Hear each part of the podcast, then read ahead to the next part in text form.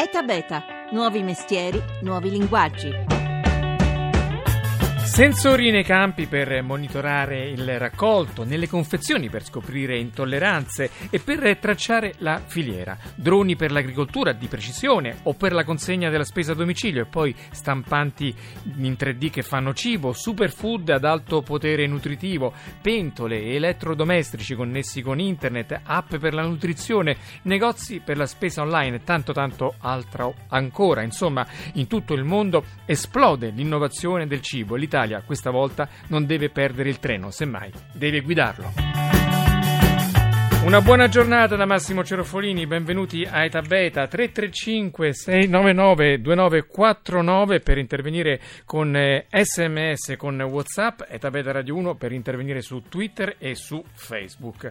Oggi a Milano prende il via Seeds and Chips, la vetrina mondiale sulla innovazione agroalimentare. Tantissime le aziende innovative da tutto il mondo che porteranno le loro idee, i loro progetti per ridisegnare da cima a fondo il nostro rapporto con il cibo. In collegamento da Milano c'è con noi l'organizzatore di Seeds and Chips, Marco Gualtieri. Buongiorno e benvenuto a Tabera. Grazie, buongiorno a voi. Allora, prima di scoprire con lei l'incredibile fermento che scuode un settore ultra tradizionale come il cibo, ma sottoposto dopo Expo a molte trasformazioni, vorrei inquadrare il fenomeno con un suo compagno d'avventura che proprio ieri ha lanciato Startup Bootcamp Food Tech, che è il primo acceleratore sul cibo a livello mondiale, ossia una sorta di palestra destinata proprio a creare nuove aziende innovative nel settore agroalimentare. Sentite cosa ci ha raccontato.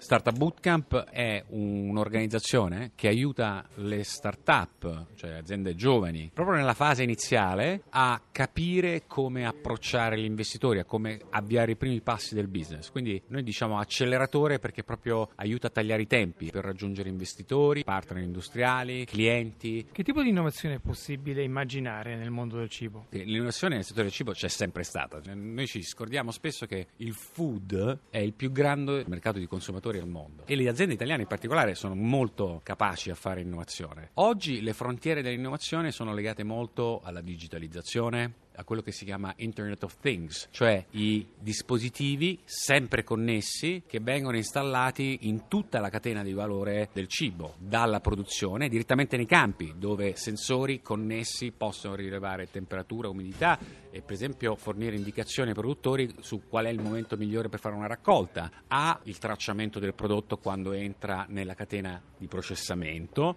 al tracciamento anche degli aspetti di sicurezza, fino al tracciamento sullo scaffale del supermercato, così che noi oggi possiamo prefigurare un'età neanche tanto lontana nel futuro in cui i prodotti che noi consumeremo saranno tutti prodotti interamente certificati, dal campo fino praticamente a casa. È una rivoluzione. In tutto il mondo è letteralmente esplosa un'economia legata a questa innovazione del cibo.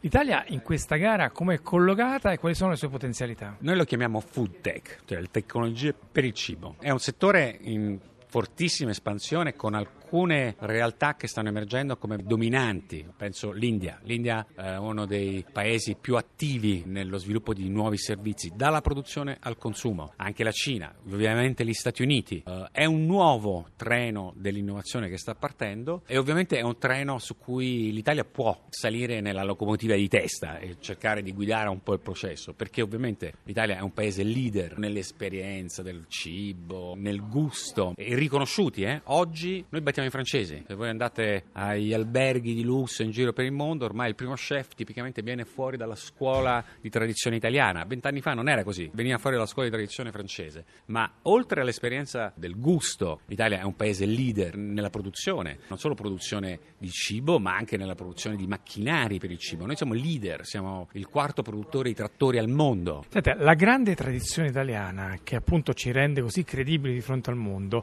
non c'è il rischio che sia proprio questa un freno poi nella diffusione di questo mondo di tecnologie, di digitale, perché molte persone dicono no, io il cibo lo voglio mangiare come l'ha mangiato mia nonna e non voglio sentir parlare di innovazione. Ma la cosa bella, diciamo, del mondo digitale è che è un mondo plastico dove gli strumenti si adattano molto alle esigenze delle persone, quindi non necessariamente devono andare a disturbare quelle che sono le nostre abitudini, ma magari aggiungono qualche valore in più. Io penso, per esempio, io utilizzo i sistemi così di tracciamento della mia dieta alimentare, che mi serve per cercare di mantenermi un po' in salute, cercare di non lasciarmi andare nei bagordi e via discorrendo. Però mangio cose tradizionali, anzi, paradossalmente, proprio perché tengo traccia, per esempio, delle calorie che consumo, piuttosto che l'apporto proteico, vitaminico, eccetera, eccetera eh, faccio ancora più attenzione a quello che mangio, alla qualità di ciò che mangio e al modo in cui viene preparato. Per cui io, io sono un grandissimo fruitore di cucina tradizionale italiana. Sono proprio le tecnologie che ci consentiranno, per esempio, di essere certi che il prodotto che ci finisce sul piatto è veramente quel prodotto che noi abbiamo comprato, mentre tutto quello che noi mangiamo, quasi il 90% di quello che mangiano le persone nelle società moderne, sono prodotti industriali di cui non abbiamo nessuna visibilità in termini di origine, provenienza, eccetera. Queste tecnologie possono aiutarci in questo e non solo, ci possono aiutare anche a scoprire nuove modalità di consumo, cioè tutto un nuovo settore, magari non piacerà ai tradizionalisti, che è quello dei sostituti del cibo, cioè prodotti sintetici per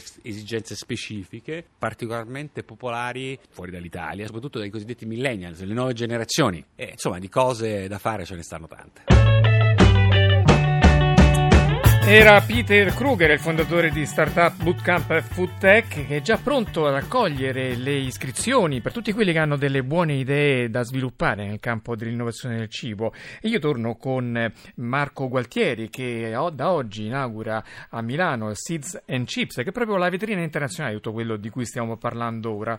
Mm, Gualtieri, Kruger ci ha appena parlato di tanti esempi, per esempio dei, dei sensori per monitorare il terreno, ma anche in generale delle prospettive che offre l'agricoltura di precisione. Che cosa farete vedere in questa direzione a Seeds and Chips? Beh, intanto musica per le mie orecchie, quello che ho sentito dall'amico Peter Kruger, perché eh, condividiamo assolutamente tutti i concetti che lui ci ha appena raccontato. Eh, l'agricoltura di precisione è una delle principali innovazioni eh, che eh, si stanno sviluppando in, in, questo periodo. Che cosa vuol dire agricoltura di precisione? Vuol dire eh, un insieme fatto da sensori, da droni e dall'utilizzo della rete per poter produrre ehm, prodotti agricoli in maniera più sostenibile, quindi utilizzando meno acqua e limitando al minimo fino ad arrivare, si spera, proprio all'eliminazione di pesticidi e magari anche di fertilizzanti. E su questo, oltre ai sensori, c'è anche l'apporto emergente dei droni. Assolutamente sì, i droni sono una componente fondamentale perché consentono appunto di eh, racco- raccogliere i dati sul, sul, territorio di un'impresa agricola che può essere di piccole, medie fino a grandi dimensioni, di trasmetterli a, ad una rete e grazie a queste informazioni poter intervenire in maniera puntuale, appunto in maniera precisa.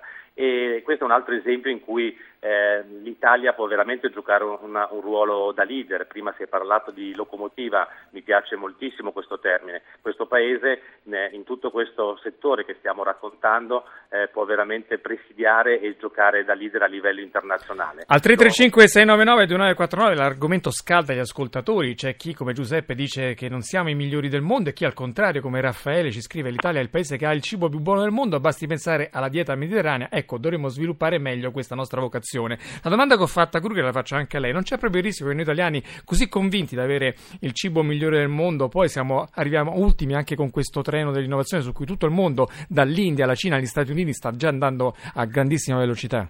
Non ce lo possiamo assolutamente permettere, l'avete detto voi nella straordinaria introduzione che avete fatto a questa, a questa conversazione, è un'occasione, un'opportunità che non possiamo assolutamente permetterci, perché eh, eh, ovviamente non solo rappresenta la valorizzazione di quello che oggi abbiamo, del nostro sistema agroalimentare conosciuto in tutto il mondo, ma soprattutto rappresenta una grandissima opportunità per il futuro. Ecco, lo sforzo culturale che dobbiamo fare però noi italiani è molto forte, perché lì a Milano presenterete non solo questi questi eh, appunto eh, nuovi dispositivi per l'agricoltura, ma anche dei cibi che nascono in laboratorio. Concetto difficile per noi italiani da assimilare, però cerchiamo di spiegarlo agli ascoltatori perché è importante non perdere questa occasione di essere anche noi partecipi della ricerca del cibo in laboratorio.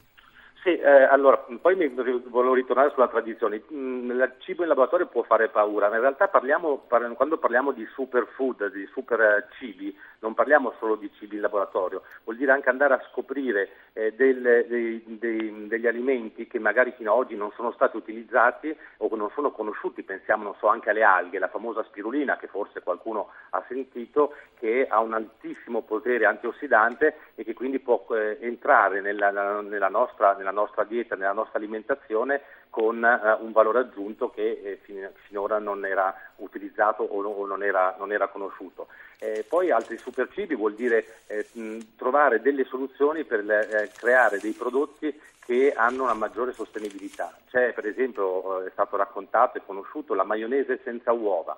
Eh, vuol dire poter ricreare la stessa esperienza e lo stesso eh, apporto nutrizionale di una maionese tradizionale senza però eh, eh, l'utilizzo appunto delle Oppure uova. farete vedere la carne senza carne, oppure come oggi due pagine sul Corriere della Sera, i latti di cocco, di sesamo, di farro che stanno sostituendo, eh, o meglio, integrando gli apporti del latte vaccino. E poi c'è tutto il mondo delle stampanti 3D di cibo, che detto così sembra una cosa da gioco, invece anche a questo ha una, ha una prospettiva molto seria ha una prospettiva assolutamente molto seria. Ieri il grandissimo Davide Oldani è stato il primo cuoco italiano a stampare un suo piatto con una stampante 3D Foodini. Eh, è anche qui l'inizio di una, di una, di una nuova era una nuova era tutta da scoprire, tutta da sviluppare. Eh, si può pensare che le stampanti 3D per il cibo siano un gioco oppure soltanto una, un abbellimento estetico, in realtà il, il, l'utilizzo che se ne potrà fare nei prossimi anni grazie appunto alla creatività, allo sviluppo di queste soluzioni eh, avranno dei grandissimi impatti su, anche sulla salute e sull'alimentazione e sulla nutrizione. Grande spazio al salone vostro agli cosiddetti orti domestici, qui sia una sorta di frigoriferi che producono verdura grazie alle tecnologie dell'idroponica, dell'aeroponica, insomma mh, dispositivi per coltivare le cose in casa e nel fronte dell'autoproduzione presenterete tanti progetti. Uno di quelli che ci hanno colpito è quello di Antonio Pagliaro, fondatore di Revoil Uscio, nell'elettrodomestico per produrre l'olio olio extravergine fatto in casa. Sentiamo di che si tratta. L'Evolution è l'unica soluzione al mondo per ottenere olio espresso di oliva in casa, grazie a un piccolo elettrodomestico semplicissimo da usare che in appena 45 minuti produce fino a mezzo litro d'olio. L'Evolution utilizza delle polpe di olive denocciolate che vengono accuratamente selezionate con diverse intensità aromatiche e retrogusti. In questo modo, in qualsiasi momento dell'anno, si può avere un prodotto ricco nel gusto e di polifenoli. Contemporaneamente abbiamo anche una versione che utilizza le olive così come raccolte dall'albero e permette di produrre fino a un litro d'olio. Marco Gualtieri, oltre a tutte queste belle cose, tutto il fronte delle app e dei negozi online per fare la spesa, qui quali sono le novità più interessanti di cui vi occuperete? Beh, qui ci sono modelli straordinari, tra l'altro molti fatti anche da start-up italiane che eh, vanno esattamente a fare quello di cui si parlava prima, a valorizzare il territorio, a valorizzare i prodotti locali. Eh, io so, continuo a dire e, e, ci tengo molto a questo, eh, l'innovazione sarà il miglior eh, alleato della tradizione, del, della valorizzazione dei piccoli produttori locali. Oggi grazie a, ad app, a piattaforme possiamo far conoscere eh, dei prodotti e possiamo commercializzarli, non solo eh, in casa nostra ma in giro per il mondo. Prima sono stati nominati millennials, eh, questa, quella, questa generazione che è nata diciamo digitale e che fa le sue scelte d'acquisto sulle piattaforme digitali. Dobbiamo assolutamente essere dentro in questi sistemi, in queste piattaforme per poter valorizzare e far crescere il, il nostro prodotto e, e, le nostre tradizioni. Qui ci sono soluzioni eh, nuove, eh, che tra l'altro ma, alcune delle quali magari riguardano anche la ristorazione. Eh, oggi chi apre un ristorante può non uh, dover fare il suo conto economico solo sui coperti che ha nel, nello spazio, ma eh, può pensare anche di attra- quello che viene chiamata food delivery, eh, poter le consegne del cibo sì a domicilio, le, certo. Eh, eh esatto, eh, customizzate, quindi le, mirate sulle quelle che possono essere. Insomma, tantissimi, tantissimi progetti, veramente non perdiamo questo treno. Andate a Milano a Season Chips, grazie all'organizzatore Marco Gualtieri. Grazie anche alla squadra Paolo Ranaldi al coordinamento tecnico, Laura Nerozzi in redazione e la regia di Paola De Gaudio. È da beta.rai.it il nostro sito se volete ascoltare ascoltare questa e le altre puntate, seguiteci, la trasmissione continua su Facebook, su Twitter, dove ogni giorno pubblichiamo tante altre notizie sul mondo che innova. Ora arrivano i GR, poi c'è Life, noi ci sentiamo lunedì da Massimo Cerofolini, passate un ottimo fine settimana anche con Seeds and Chips.